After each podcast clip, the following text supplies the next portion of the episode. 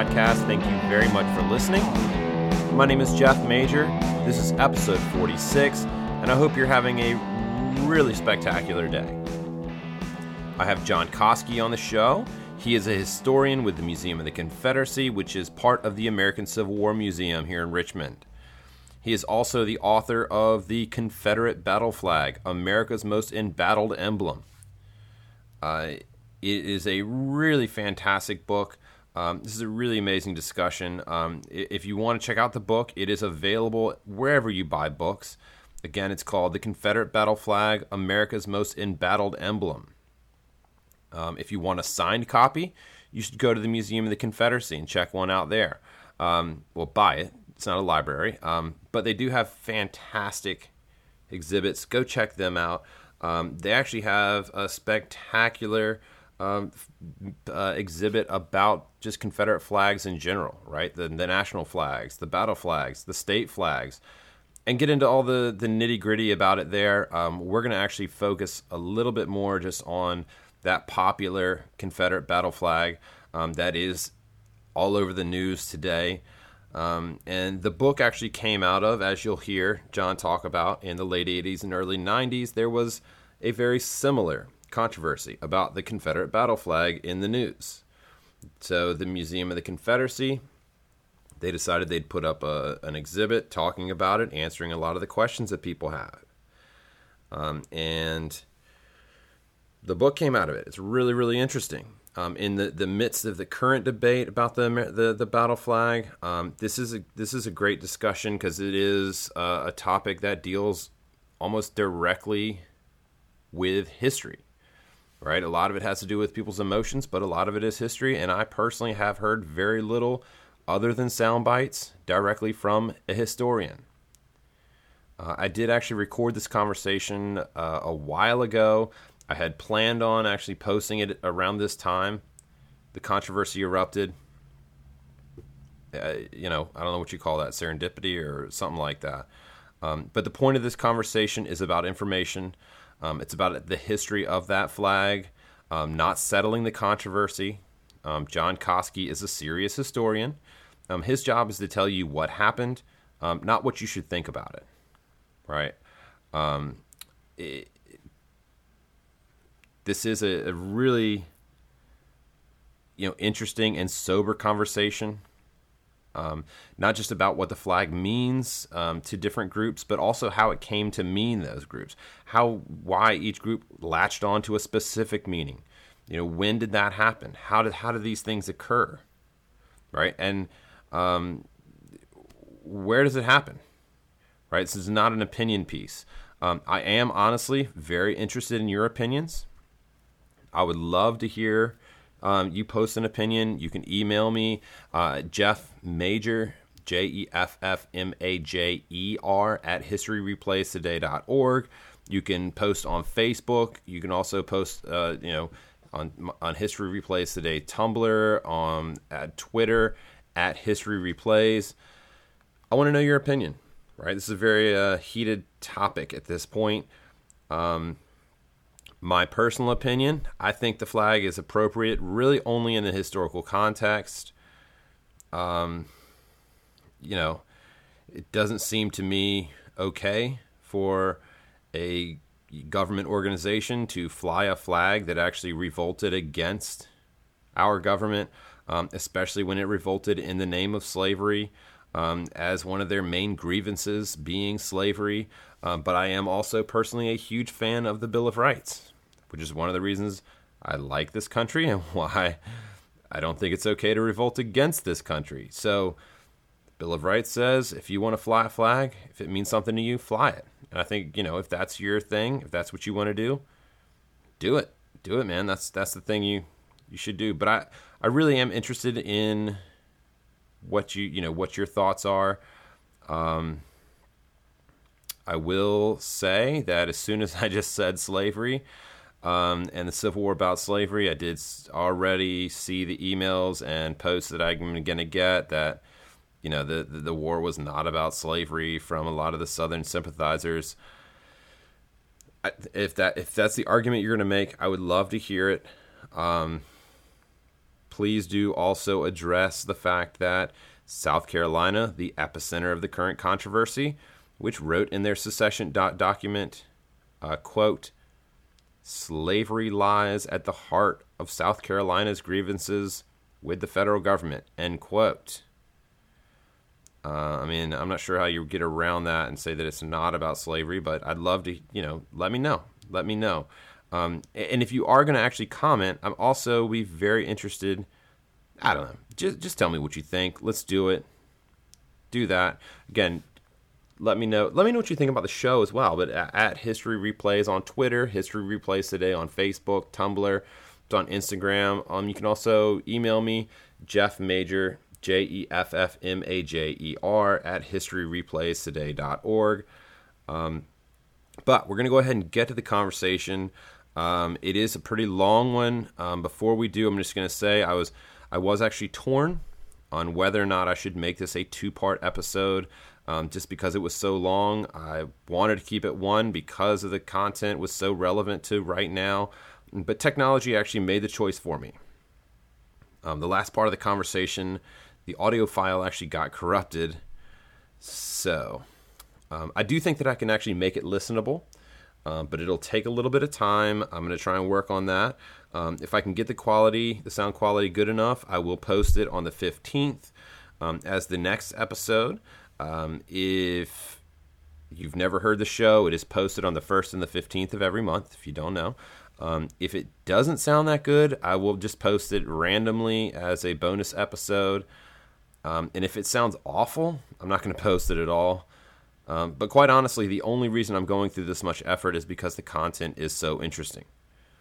Um, but whether or not I, you know, will post it, I mean, it's a cliffhanger, the suspense.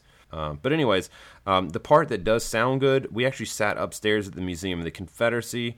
Um, there was a woman working in the room there. She was actually typing. I didn't think you'd be able to hear it, but you can hear some typing in the background. So that's what that is. That's uh, that's the sound of of history being cataloged and being uh, transcribed.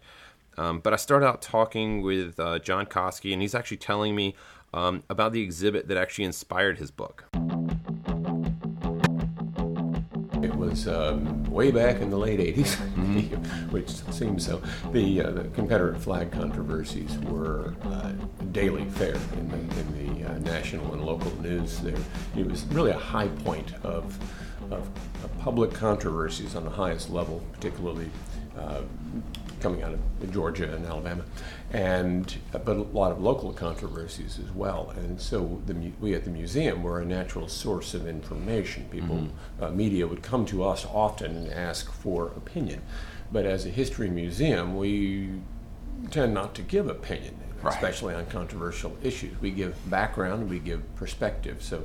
It, we were trying to establish ourselves as a source of background and perspective. And if you want opinion, talk to the people to the combatants in the in the controversies. Mm-hmm. We, if you want the Confederate opinion, uh, you know, find a Confederate, dig them up, and ask right. them what he thinks, or or find you know go to those who are involved in the controversy. We are not. Uh, sure. So after a little bit of, after a lot of that kind of thing, we decided to create an exhibit that would deal with the controversies on our terms, do what we could do best, which is to uh, inform the public. Mm-hmm. Uh, so the guiding question for the exhibit was what do people today need to know about the Confederate battle flag to but better understand the controversies that are part of every in the headlines virtually right. every day.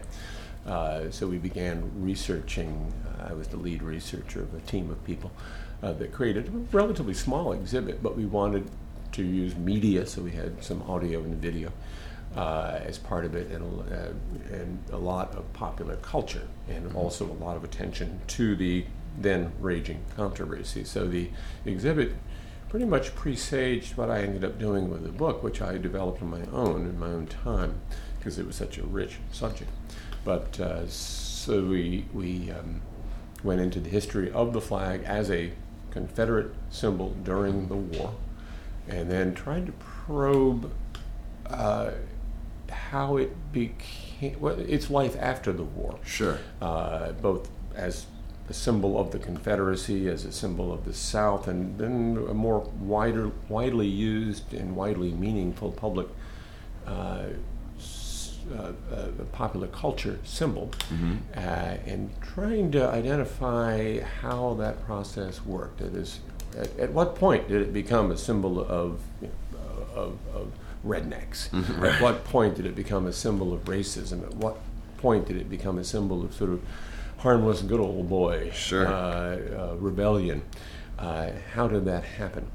And then the obvious question of how this these these multiple levels, this accretion of meanings that occurred over you know 120 years at that point, uh, how those are, uh, are uh, affect the controversies. That sure. Is, what what the, the obvious outcome of all those years of new, new and conflicting and overlapping meanings. I mean, the, the original meanings were not lost; they just simply regained new ones over time is that different people have different perceptions sure. of what the flag means, and therefore, when a controversy emerges, people are not on the same page because right. they they obviously um, draw their their interpretation, their perception of what the flag means from different stages, different facets of the flag's history, because it's got a rich and, and varied history. Uh, so we were trying to.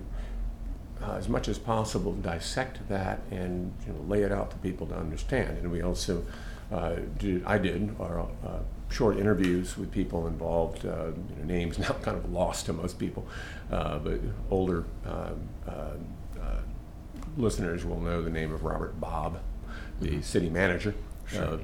who, because of some controversies involving the city flag at the time, mm-hmm. the, the, the, disuse and disownership of a city flag dating from the early part of the 20th century on which the Confederate battle flag was emblazoned. Mm-hmm. And the city in the 90s is one of these controversies, uh, uh, distanced itself and, uh, from that flag and adopted the one we see today mm-hmm. with the boatmen. Which, which very sadly don't see very often. No, you don't. It's very rare. Most Richmonders have no idea that we have a flag. Exactly. And the, the way that flag came about was, was an, an effort to, a deliberate effort to uh, find an alternative to the city flag, the mm-hmm. old city flag, which again had never. One reason why it, why it lived on from 1914, whatever it was, all the way into the 1990s, without much controversy, is that you never saw it. Mm-hmm. It was only because it was at the Richmond airport, I think, that people have, hey, what's a Confederate symbol? What's that doing on our city flag here right. in Henrico County? Uh, the um, but it, but yeah, the, the, the tendency not to use city flags is is one way they they, they go on so long without uh, being challenged because right. no one even knows about it. But but those kinds of things, and we had Kent Willis from the ACLU uh, commenting on. Uh, these things. We had Representative Ray, uh, the now late Ray Boone from the Richmond Free Press, mm-hmm. who had um, basically his first his first big bump in, listen, in, in readership was as a result of that city flag controversy and the controversy over the symbol of the Air National Guard Squadron that had a, um, a screaming eagle with the Confederate flag circle disc in, under its talons, mm-hmm. uh, and that dated from the late 1940s, uh, which something we'll get into later about the significance of that period um, but the objection of a black airman to that symbol, and that became in, in Mr. Boone made that one a, a big inch, issue for the free press. Sure. And so we interviewed him as well. Uh, but we had ran those audio tapes and then collected as much as we could afford, given the cost of, of getting permission for a videotape, mm-hmm. uh, a short video. Uh, one of the first times we had, we ever went into video production uh, to capture this popular culture is that online anywhere or no? No. We've, okay. um, it's you know, all, all pre-digital era. Okay. So, uh, it's we have had it transferred to digital format. Leo, in fact, did that mm-hmm. Uh, but I wonder, maybe I'll ask him if yeah, he can. Uh, I, I, I think I have it. I might be able to provide that. The problem is, of course, it's all copyrighted material. We got to use it sure. for that exhibit and paid dearly uh, for this. Um, I mean, I, would link whatever you, yeah, whatever. Yeah. Uh, if we can do it, we'll see. I'll see if but, I can can can you. But in, can in, even going like back to that because it was an interesting thing. Even when you first started talking, you used uh, a couple different names, mm-hmm. right? So, and, and, it has the flag that we're kind of is the red light field with Sure. the with the cross and the stars and, and the you know, Right. in. Um, you know, it's a Confederate flag, the battle flag, the rebel flag, the stars and bars, the, all these. Uh, yeah, that's right? of course that So is- yeah. You're these right. are all And these those are the names that are. You will not hear me using stars and bars for it. Right, sure. But you are correct. Those are all the names given. Right, and which is because it's, I guess that goes back to because it's not even really the Confederate flag. Correct. yeah. Right. And you're right. That is and that that that is a heck of a thing for trying to write about it, trying to do an exhibit about it, because the identity that most people know is incorrect. So, so if you, you know you, you know as well as I, you want to be able to use something short and sweet Sure. that people understand that is immediately recognizable, and not have to qualify what you calling something Sure. by a long name with, that includes background. It just gets confusing and burdensome. But yet, the things that are easiest are wrong. Mm-hmm. So right. to call it the Confederate flag, well, it's not. That's the point. It's not. It's the stars and bars. That's really the wrong thing. I can I'll elaborate on that later. That is the that is the, one of the things I think I have done best in my work is to underscore how ironic it is mm-hmm. That the stars and bars name has been applied to it because symbolically it is the polar opposite. It is the anti stars and bars. It, it merged as the anti stars and bars. So boy, to be calling it the stars and bars is, is almost hysterical. Right. But yet people And do. so, and so, where does this flag come from, though? Is, was it ever used? Was there anything like that before the Civil War? Yeah. Um, yes, sort of. Uh, uh, it, it, like all symbols, it draws on um, on symbolic antecedents. But but every stage of the game here, this this is uh, why uh, I, t- I tend to talk a lot about this and have to belabor the points because there's nothing easy about this. Right. Everything is, should be easy isn't easy Sure. about this whole subject. Uh, everything needs to be qualified and explained to death until people are going to turn both of us right off and not listen to the rest Yeah. of the podcast. But the um, so the most obvious antecedent is the Saint An- Cross of Saint Andrew, the diagonal cross.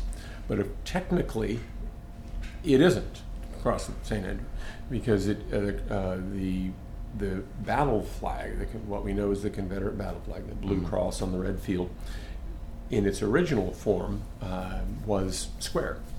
And Right. We'll go into that later too.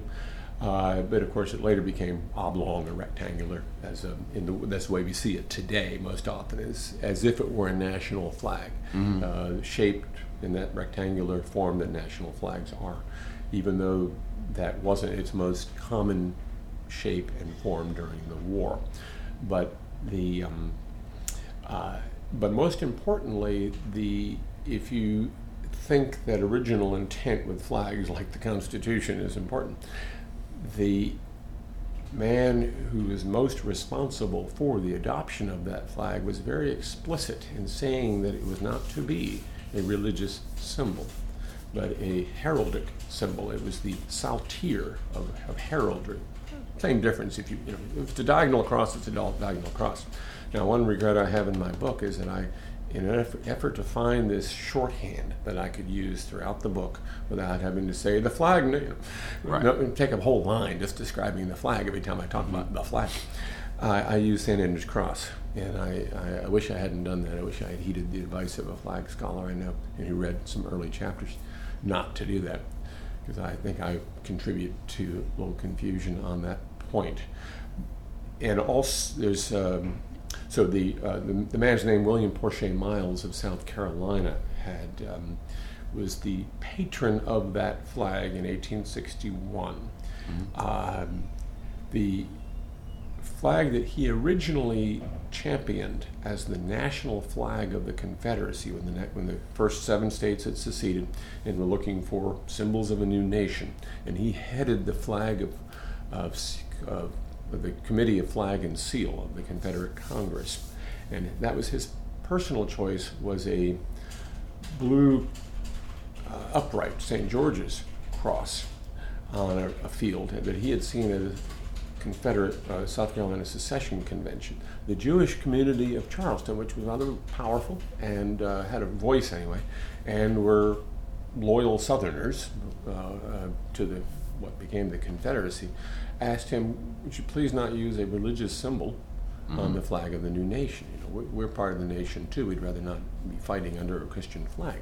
Right. Okay, so he turned it on its side, basically, made it a heraldic symbol, a explicitly non-religious symbol, a saltire, not the St. Andrew's cross.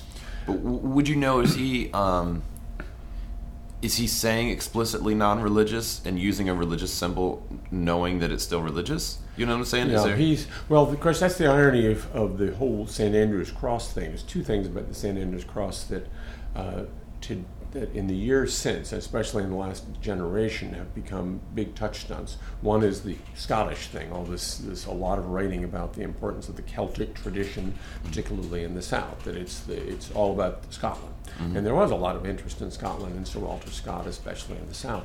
But I found little or no uh, association with this that symbol, the, what you can mistake as a St Andrew's cross, uh, and the Confederacy as a Scottish symbol. Nobody tried to attach it to Sir Walter Scott and the fad of things Scottish in antebellum South. Then, today, a whole lot of people are doing that with this whole, Okay. and also trying to make it a religious symbol. We've always said the South is a more religious part of the nation than the Yankee nation. That's part of who we are. We're more religious that's all part of that's all today that is Right, all the okay. last generation people trying to read backwards from an evangelical southern tradition that is strong today and, and certainly was then i mean no doubt about it but very very few people in the 1860s uh, talked about the southern cross as a cross there were some notable exceptions to that but it wasn't a, a mass movement it Okay. wasn't this this we have a religious symbol on our flag and we are more religious uh, than than the, the Yankee nation we're fighting. There was certainly a lot of God is on our side talk on Sure. both sides. Everyone always says that, though, right? That's precisely precisely. Yeah, nothing unique about that. So a lot. Of, so this this the use of the cross as something more meaningful is to a large degree, I would say to the largest largest extent, a product of our own time and people trying to define the Confederacy as a more religious nation, civilization, as opposed to the North and um, in Celtic. Uh, then not much of that, some but not much. So the what the what Miles had in mind was a non-religious symbol, heraldic in nature, not religious. okay. And so he proposes it as a national flag, though. He proposed the national flag, and even though he was the, the chairman of the committee, he did not get his way. Right. The, the most of the designs that were submitted, and the clear favorite among the other members of the committee and the public generally, was a flag that looked like the Stars and Stripes. Hence the Stars and Bars. What we have the first national flag of the Confederacy with the uh, the blue field and much like the U.S. flag, the canton with, with stars in it, arranged according to the number of states, uh, usually in a circle. The and then the two red bars, stripes, if you will, wide striped, and the one wide stripe in the middle. It looks a lot like the stars and stripes, and it's no accident. It, it, the way the imagery I use is that white Southerners of Confederate sympathy, secessionist sympathy, uh, needed to be weaned from the symbols of the United States. In part, it's because, and, as I, and look at the Constitution, look at the, the, everything associated with the Confederacy. They very much wanted to make the point that the South wasn't rejecting the Union of 1776; it was rejecting the Union of 1860, Right. the Republican Party. And they thought they were the real heirs to the Precisely. 1776, right? Precisely. Yeah. And uh, so why yield to those guys, Sure. the ones who are uh, destroying and undermining the union that we dearly love, and we don't forget who the, the Virginia dynasty, after all, that we helped to create. We're not rejecting it. We're trying to embrace it. They have made it impossible for us to stay into it in it. So why, therefore, should we yield to them the symbols of a united nation, of Right. a once beloved nation? and it made perfect sense. Uh, that, but it took time, and uh, and Miles comes out as a, as a very prescient man come, in all this, saying, "Okay, okay, that's the sympathy now, but just you wait." And of course, and he was and he was just distraught at this. "Why is it that we are using the symbols of the people from whom we're separating?" And and of course, over time, as as the war became bloody, as the war became nasty, as the as the the, the North as the invading army, necessarily the way the, the war played out, uh, did what invading armies always do. Even if they just live off the land, they do things that destroy property and uh, hurt people. Uh, and as they became even more aggressive and uh, abandoning the early war soft, the Rosewater War approach of trying to win the hearts and minds of the Southern people, realizing that fruitlessness of that, and began to wage real war against the South. And, and white Southerners were thinking, how did we ever stay in the same nation as these people? Right. They're, not, they're not even like us. Right.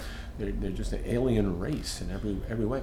So, But some- i- is that not also a, a huge component of the recruiting of the, the Southerners, the Southern powers actually getting the hearts and minds of, of their own people? Is this idea that we're not leaving them, they left us? Yes. Yeah. Right? Yeah. That, that, that was a lot of it, and particularly since early in the war, there were so many fence sitters, particularly here in, in Virginia. Uh, people who were not real sure this is a good idea. Virginia, with its strong tradition of unionism. Now, make no mistake, the Virginia was very much of a slave society, the biggest slave society, and uh, and very wedded to slavery. Virginia people trying to make a clear distinction between the lower South seceding for slavery and the upper South seceding for uh, because of Lincoln uh, calling for troops to suppress. you know. Yes, big, huge difference. Virginia didn't secede until the, the Fort Sumter and, and more importantly Lincoln's call for volunteers trying to make Virginians and other states parties to the crushing of the rebellion. Right. But the sympathy with our sister slave-holding states, using that language, shows you where the, where the, where the critical divide is. Right. We're, Uh, we haven't made the jump, but we're still looking south. We're still looking south, Right. And, and there was all kinds of there were all kinds of reasons why Virginia's reason for seceding was still basically because of an identity with slavery and slave ownership as a tie that binds.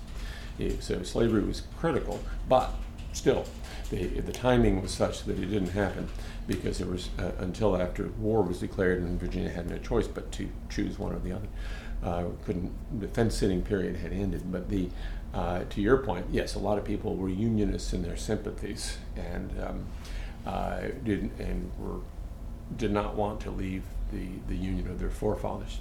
The um, it, was a, it was a very complex issue, but uh, so it was part of the, the hearts and minds with the South, and in turn the, the the rejection of the old union and of the symbols of the old union was also part of the hearts and minds. Uh, as later in the war, the word subjugation, which we t- tend not to use a lot today, was, was critical. The, uh, what, what do we face as a southern nation if we return to the Union? Subjugation. All, just look at you know, all the cities they have burned, and each one in turn. That look at what happened to Fredericksburg here in Virginia. Look at what happened to Wint, uh, um, Winton, North Carolina, or Randolph, Tennessee, or Hopefield, Arkansas. All these cities that were burned to the ground, in large part because of retaliation against guerrillas firing on Union troops. But still, this is the this is the kind of people that this is what Yankees do, and they're freeing our slaves. They're you know they so-called freeing our slaves. What they're really doing is trying to make race war against us. But all these things became it became a very mean and nasty war, Yeah. and and the idea that the, uh, uh, we are a different civilization here in the South, and if we didn't know it before in 1861, we definitely know it now by 1863 and we uh, we need a new nationalism. It- it- as the Confederacy became more nationalistic, more they became Confederates more than they did Southern Americans, Okay. and at that point, it, it became unviable, non-viable, whatever, Yeah. uh, to have um, uh, symbols that that mimicked. Uh, that were detested parodies of the Stars and Stripes, as newspaper writers and people like George Bagby of the Southern Literary Messenger and Matthew Fontaine Maury and a bunch of others who were writing publicly or under pseudonyms asking why, asking the same question that Miles did in 1861.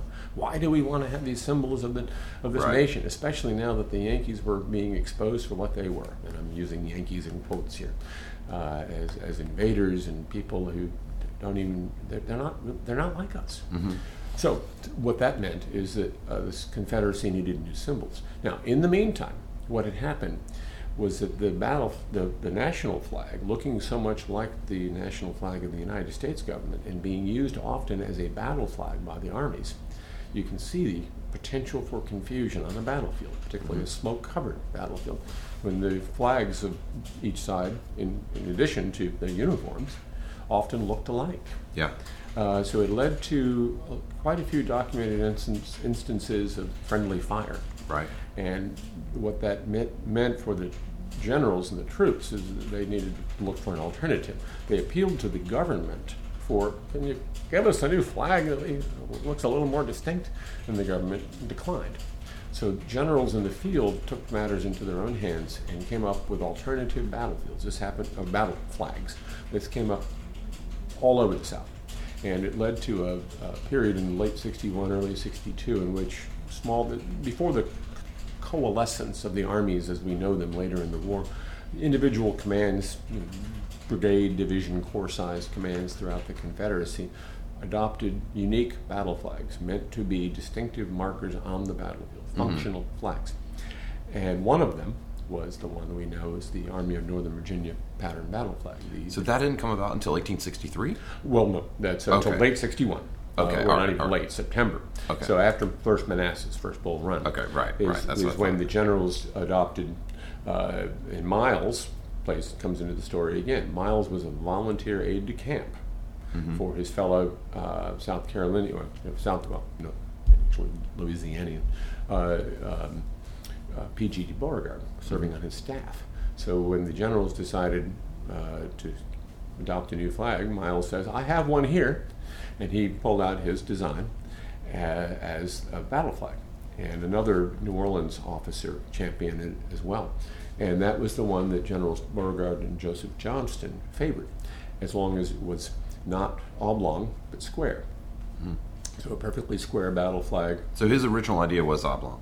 Was oblong as the national flag. Right. Okay. Yeah. Yeah. And then and then as a battle flag, the it battle does flag become became square. square, and that was the um, and that was what the Army of Northern Virginia adopted in uh, what became Lee's Army of Northern Virginia adopted, basically after a couple of conferences and prototypes uh, in uh, September October 1861, and the first ones distributed to the Army in the first days of December in 1861.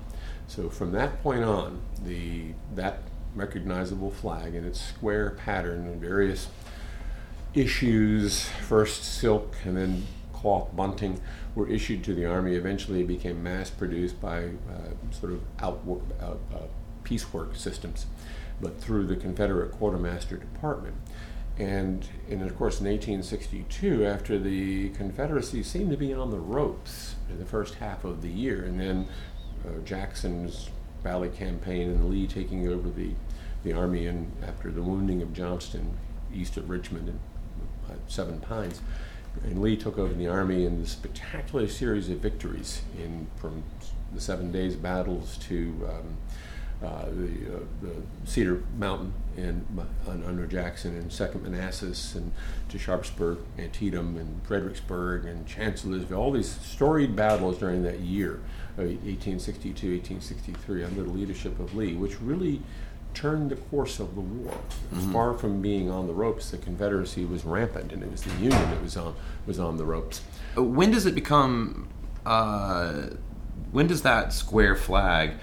You know, I mean, Lee takes it over. He starts winning. You know, everybody says that's that's the flag that makes us feel good because it makes us win. Right. Uh, Does it then spread throughout the other armies? It does to some Okay. degree. I mean, it, it was um, uh, Lee's army became for the Confederacy the source of nationalism and pride. I mean, Right. a lot of Gary Gallagher has made that argument very persuasively that don't look to the government for Confederate nationalism; you won't find it.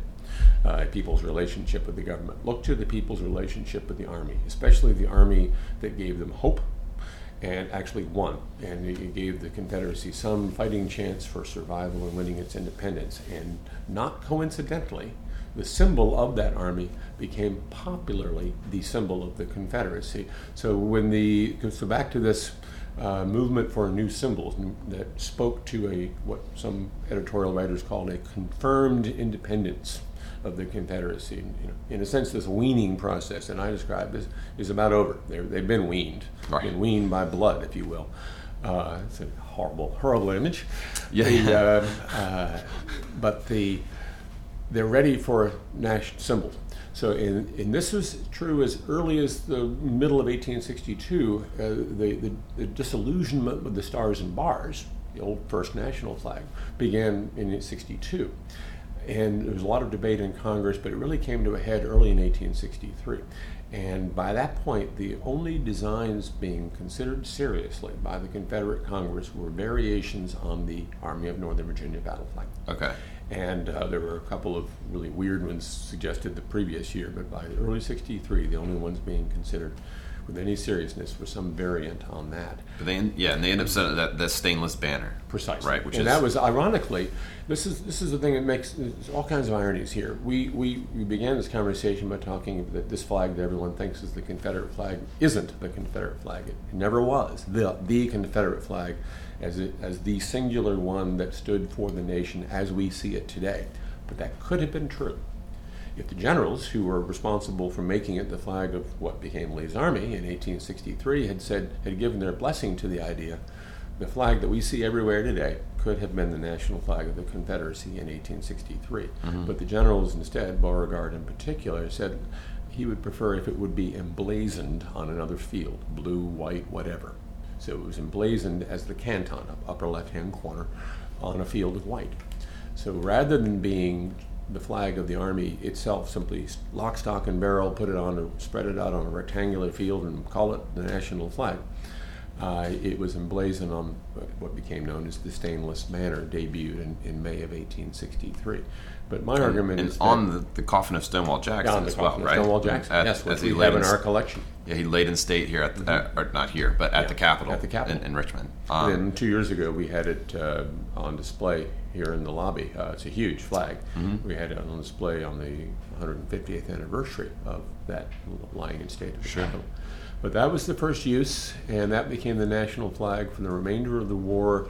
Uh, further modified in February of 1865 by adding a vertical red bar to the hoist edge, the outer edge, mm-hmm. so that it wouldn't look like a white flag of surrender when right. it was laying it was, uh, on a windless day. You know, it was getting a little close to home there, a couple of months before sure. Appomattox. But um, but basically, then the the symbol of Confederate nationalism so strong, in fact, that it was the symbol put on the new national flag at a time when the Confederate people, Southern people, Confederate sympathy, were looking for a flag that spoke to their absolute independence, no longer needing the symbols of the old Union. That blue cross on the red field was the symbol they chose. So symbolically, that flag was the flag of the Confederacy. In truth, of course, this is why it's so confusing. Right. I, somebody asked me, was it the flag of the Confederacy? Well, in sort de facto, no. Right. De jure, in sympathy, yes. Okay. Uh, because it clearly spoke more than any other symbol to a spirit of independence, a desire to be independent, uh, a rejection of anything associated with the old union. And so, man, and we've gotten it's taken a long time. We haven't even gotten gotten near. So part of the uh, one of the things that I always see with like the the the flaggers, the people that mm-hmm. really want to you know show this flag in your face all the time, is you know obviously this the heritage not hate is you know their mm-hmm. mantra, and it seems, and maybe I should ask them instead of you, but it seems fantastically obvious that if you want to go with the heritage and you should have one of the actual national flags instead of the aggressive battle flag. Right? I mean, is that not? Well, that's actually we're making more progress than you think because the um, this this this loop, so to speak, of the relationship between the battle flag and the and the national flag is is is right on. You're, you're, you're right on with seeing the ironies with this. The um, you know, what should be and what is, and are, is where part of the problem lies. Um, the um, uh, best way of explaining this, the um, it, it became the symbol of the nation. So one of the things that, that well-meaning people, myself included, over the years, and uh, many historians I've talked with, who have tried to say essentially that uh, the people who let's leave the flaggers for a moment and, and go to those who find the flag offensive, who find the battle flag offensive, would say that uh, they really they shouldn't have problems. People who find the Confederate symbols offensive shouldn't have any problem with the battle flag because the battle flag was a symbol of the soldier. And we have a tradition in this country of always revering soldiers, uh, knowing that they are not the ones who start the wars. They, they, they die for the wars, uh, for the causes. They don't fight, they don't start them. And it was their flag. It was the flag that stood for the men of the Army of Northern Virginia first. And as you were saying, asking me earlier, yes, other theaters of war adopted that flag. Uh, it spread as Beauregard and Johnston spread, as they were sort of pariahs with President Davis. And they were they, they were well traveled, let's put it that way. And each time they went someplace else, they more or less brought that flag with them. So the oblong form of the flag became the flag of the other major field army, the Army of Tennessee. When Johnston commanded that, it was also the the department flag down in South Carolina and Georgia and northern Florida when Beauregard was down there. It did not take over and displace every other flag, battle flag of the Confederacy, but it was familiar in all theaters. The stars and bars and the stainless banner were also used as battle flags a lot too, and a lot of those survive as battle flags. So there was never complete uniformity of battle flags uh, through the Confederacy. Sure. But the But that pattern that pattern did see life in throughout the Confederacy. Right, and you know we uh, mentioned earlier that nobody you can hardly find a uh, Richmond City flag. It's even harder to find one of those national flags. I, I think the only one I know of is right outside here. Yeah. you know. Mean- oh yes, mean flying someplace. Yeah. I see. Um, Yes, so- exactly. So, they, yeah, it has become the symbol for the Confederacy. And one thing I'm, I've been trying to do in my work is to systematically trace why that is. With this, Yeah. with this incredible variety and diversity of flags in Confederate history. I mean, the, people think of that flag as the singular Confederate flag, the only one they know. And in fact, in its short life, the Confederacy's flag history is incredibly diverse, almost chaotic. Right. But yet we know only one. How did that happen? Is one But of it, my questions. and it looks like I mean, looking at like old pictures of the reunions and whatnot, and you know, around the turn of the 20th century, um, it looks like there. I actually see a lot of them flying the national flags. The national flags were popular in sort of a, a kind of formulaic art that grew out of the so-called lost cause period, which is the name given to it by the veterans and the first generation of Confederates themselves. But this, this memorial period, if you want to use a less pejorative sounding term, uh, yes, there was a, a kind of a formulaic. Uh, we have drawers full of, uh, of art, artworks of various kind that we've sold here at the museum over the 120 years we've been around. That usually has our Confederate flag, and it's the battle flag, usually square, sometimes not. The uh, and all three national flags displayed together like a flower bouquet. I mean, Right, literally, right, it's like right. a bouquet uh, of, of red, white, and blue of various kinds.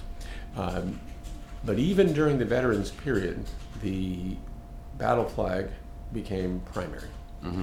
Uh, and I would argue that the and have argued that the veterans in that first generation helped establish the primacy of the battle flag. And but even the Confederate generation itself did. And back to a point I was starting to make a moment ago. I'm going to interrupt myself so I don't lose this train of thought. That the the, the flag of the soldier, and it should therefore be revered as the soldier, and the flag that should give offense. If you, if you, the person, primarily African Americans, who don't like this battle flag, uh, really thought about it for a minute, it's not the battle flag you would object to because you can re- respect the, the, um, the, the efforts of the soldiers. The flags that really ought to give you offense are the stars and bars because that was the flag adopted by the seven states that, no doubt about it, seceded because of slavery and Right. the defense of slavery. That's the flag that should give you offense. Not Well, the flag, not the battle flag. But But is it not the um, is the offensiveness? Of course, does come with the attachment to the Confederacy and slavery. Mm-hmm. But does it at this point? Is it isn't it also um, associated more where it becomes adopted by the Klans? Yes. um, and all these other, you know, basically hate groups. Right, and Right. that is yeah, that's the baggage that we haven't gotten into yet. But Yeah, quite, quite right, it's so- what has yeah, happened we're- since. Because we need to we need to get into that stuff Yeah. because we're well, but this is but this is also important. You know, Okay. because my point about the national flags and the import and the importance of the battle flag becoming the primary symbol on the national flags is that it isn't that easy to separate the flag Sure. of the soldier from the flag of the nation. For those who want to make that clean break and say that the battle flag should not give offense because it was the flag of the soldier, not the nation, you can't say that, knowing Right. that it was emblazoned on the second and third national flag. It was the flag of the Confederacy. Sure. In its sentiment, sentiment, it was. So while those of us who work in this field would like to be able to say, let's just, just say it's the flag of the soldier and it shouldn't give offense, in truth, we cannot say that. Right. And we, we have the second and third national flags staring us in the face. So even without the baggage of the civil rights era and the years that followed, uh, the does it take that long to this to the 50s and 60s? I mean, Yeah. are, are, is is that first iteration of the Klan? You know, with it, which is just after the war, they're not using that Not flag. at all. Yeah, it- what happened, in fact, uh, in the you know, th- th- that's why I'm not so troubled by how we're not making much progress past 1865 because you can take 1865 to 1948 pretty much in in one fell swoop. There's a lot going on behind the scenes, so to speak. But that period, uh, from the end of the Civil War to post World War II, was a fairly well defined and fairly homogeneous one for symbolism. Uh, what was happening in that time period was that the battle flag pattern was establishing itself as the primary symbol among Confederate flags, in part because the same reason why it became primary during the war. It was the flag associated with Confederate vi- victory. And uh, the, the, veter- the various uh, heritage organizations, the, the Confederate veterans themselves, the daughters and the sons, have been trying mightily to get people to represent it correctly as a square battle flag, not the way we see it today. And they passed all kinds of codes and had to remind their own members, no, no, no, it's, you know, you're doing it wrong. Uh, so trying to preserve the history of the flag correctly and represent it correctly in history was the was the effort of heritage organizations in those years in the early in the 20th century. But during that era, there was a kind of consensus about that there was a lot of battling over the shape of the flag and the history of the flag and who designed what and all that stuff. But in the white South, which during Jim Crow, of course, meant during the Right. the, the South that gets you know, the vocal South, the South that we knew about, because it's the whole for so long the repressed voices of African Americans didn't really reach many ears, uh, in history as well as at the time. The there was a reverence for things Confederate. Hence, we have Monument Avenue. Hence, we have the, the commemorative landscape of Richmond today, in which uh, the Confederacy was was was lionized, and Right. its heroes were lionized.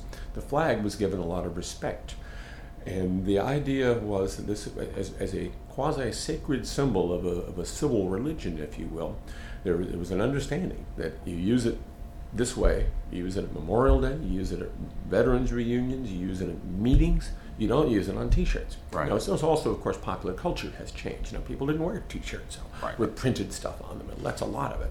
You know, this is the white glove era, and, Right. and men wearing ties to Yankees games. But know, can't you also argue that that's that baggage is also um, part of what's offensive to people? It's not as not exclusively the you know dudes in white hats and Mm-hmm. um, things riding with this flag. Um, it also represents the Jim Crow white South, right? I mean, Well, it does, and I because, and I, and because I, just because you didn't hear from the, Right. the black Southerners doesn't mean they didn't hate it, right? And, and what you're saying, those these folks that respected and you know were honoring this were those ones that were trying their their dangdest to resubjugate the black population and Yeah. figure out a legal way to to con- remain their superiority. you know, I think monuments work better for that. I mean, uh, you're you're asking me something that I should have thought about before, and I and I'm not good at thinking on a dime here, but I've always made that same point you're making in terms of monument that that that the monuments erected during that period are in large part, and I think any fair-minded person would see this point, are are testaments to black powerlessness. They are by definition because they were not raised. Robbie Lee didn't raise the statue to himself. Somebody raised it to him in 1890. Right. And there was objection by John Mitchell and others at that Absolutely. time to that statue. Uh, muted voices that we can read about today that got some play at the time. But each of those statues, uh, there, there was muted opposition to it, railroaded. I mean, they didn't ask African American citizens whether you want this statue here. Of course not. Therefore, it is a, a testament to the powerlessness. The status of the flag during that era doesn't strike me that way. I think not only just a testament to powerlessness, but also a watchful eye, right? I mean, uh, you know, a watchful eye over the status quo and and, and, Oh, sure. and the white power. Well, right? I mean, the, the fact that the one of the things that I find most incredible about Confederate history in Richmond and elsewhere is how we have not asked many questions about how odd it is, how remarkable and how fascinating and how extraordinary it is that the losers in a civil war have had an opportunity for close to a century afterwards to tell the history of the war their way. And I'm not going to make any value judgments on that, that. Mm-hmm. but it's just think about it on the face of it, how extraordinary that is as an outcome of the Civil War, that the people who lost got to raise monuments to their heroes, got to teach the history their way. The public celebrations were that way. Uh, and it, it has everything to do, of course, with Jim Crow. Uh, I mean, the two are related in cause and effect ways at any number of points. But um, but what was But I think interesting to me from the from the flags I guess, but like from their telling the story their way, isn't it at best though? It is like untrue. You know, you No, know Hmm. where you, whole nother- You know, I mean, so so yeah, I don't know. I think that's that's it's an important point that they that the that those that were uh, that lost the war also regained their power very quickly and, and yes, basically that had a lot to do with and it. effectively won won that. You know, I mean, which lost- which I think is probably they, why they, they won the peace. right while we're still talking about this flag. I think is you It know is. it is is that. Well, but, Um, but but but that's the thing that makes it so interesting. The flag was kept.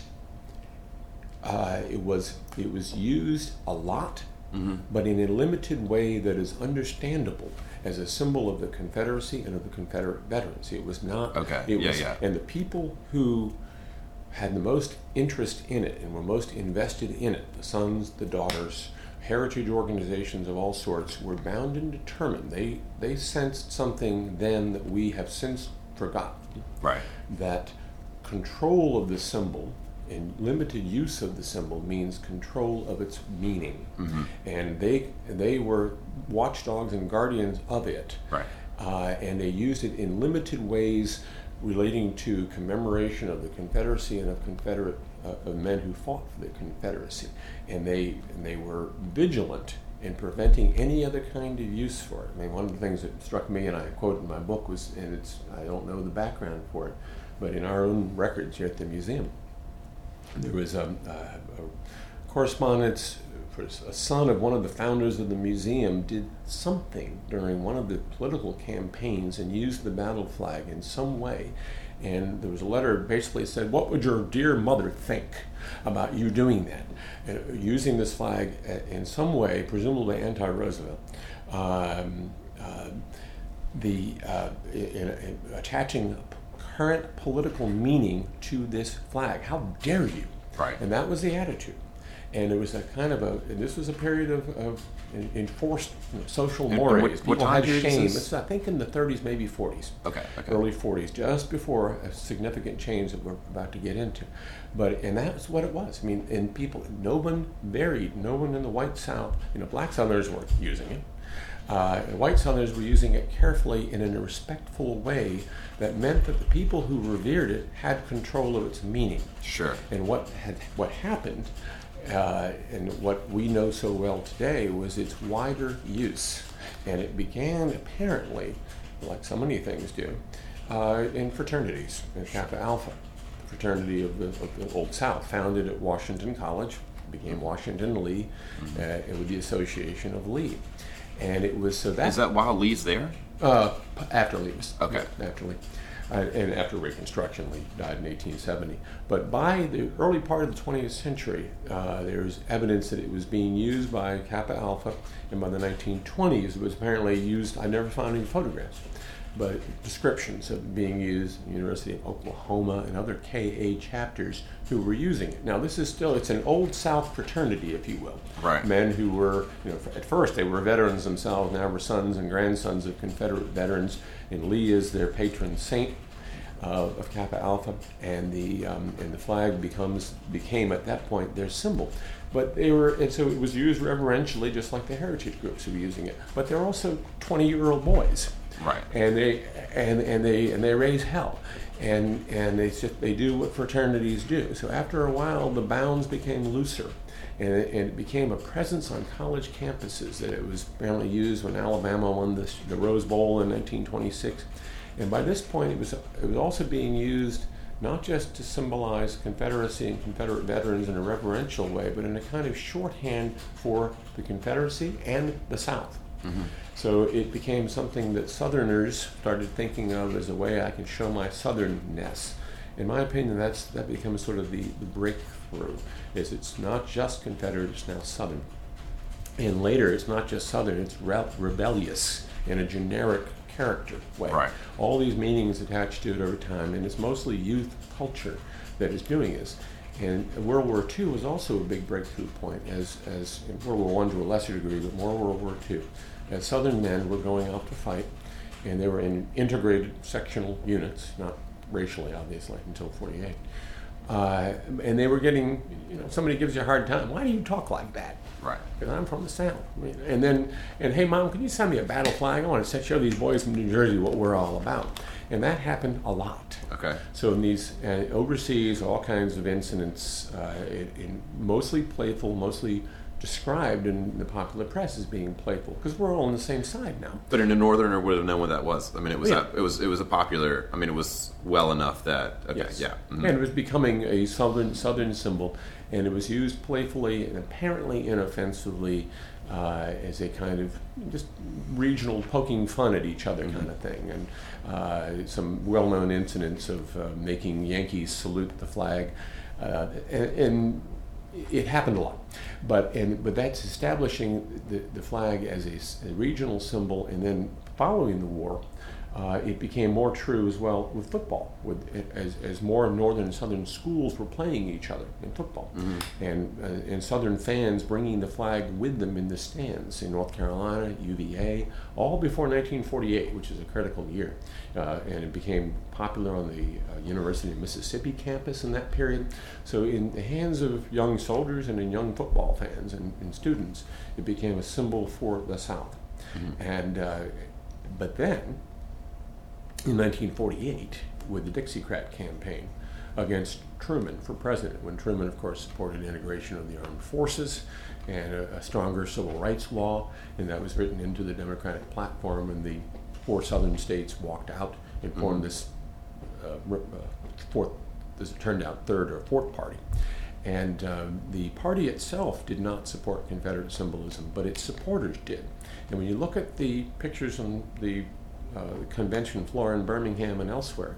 The men who were wielding Confederate flags and uh, during the rallies for Strom Thurmond and Fielding Wright were all college students. It was a tremendously large college student delegation mm-hmm. from all over the South at the convention. So the, it made it from the college campus onto the political floor in these widely distributed photographs of mm-hmm. the Southern Rebellion against Truman with battle flags being shown everywhere. Sure. And so it became, at that point, a political symbol. Mm-hmm. And the people who spoke out most loudly against it were the United Daughters of the Confederacy. Mm. How dare you? Right. Consistent with that. Right, with using that, that tradition. Sure. This should not be used as a political symbol. They passed a resolution against it. Kappa Alpha tried to pass a resolution against it. Even the Sons were outraged at the use of this flag as but it very quickly becomes symbol. frequently used as yes, I mean very it quickly was, right so we're in I mean from you know 46 into directly into the the 50s and you know mm-hmm. I mean it becomes uh, almost it seems like almost immediately like the Dixiecrats adopt that right I mean Dixiecrats well they didn't and they tried to they tried to distance themselves from it okay. their supporters because they wanted to be a national party. You know, that was a that was a pipe dream, but right. they wanted to be a national party, not associated with just regionalism, but the supporters did, and so it, be, it took on this political content, and the but to their credit, these heritage organizations knew that what was happening. They lost control of this symbol. They lost control of it.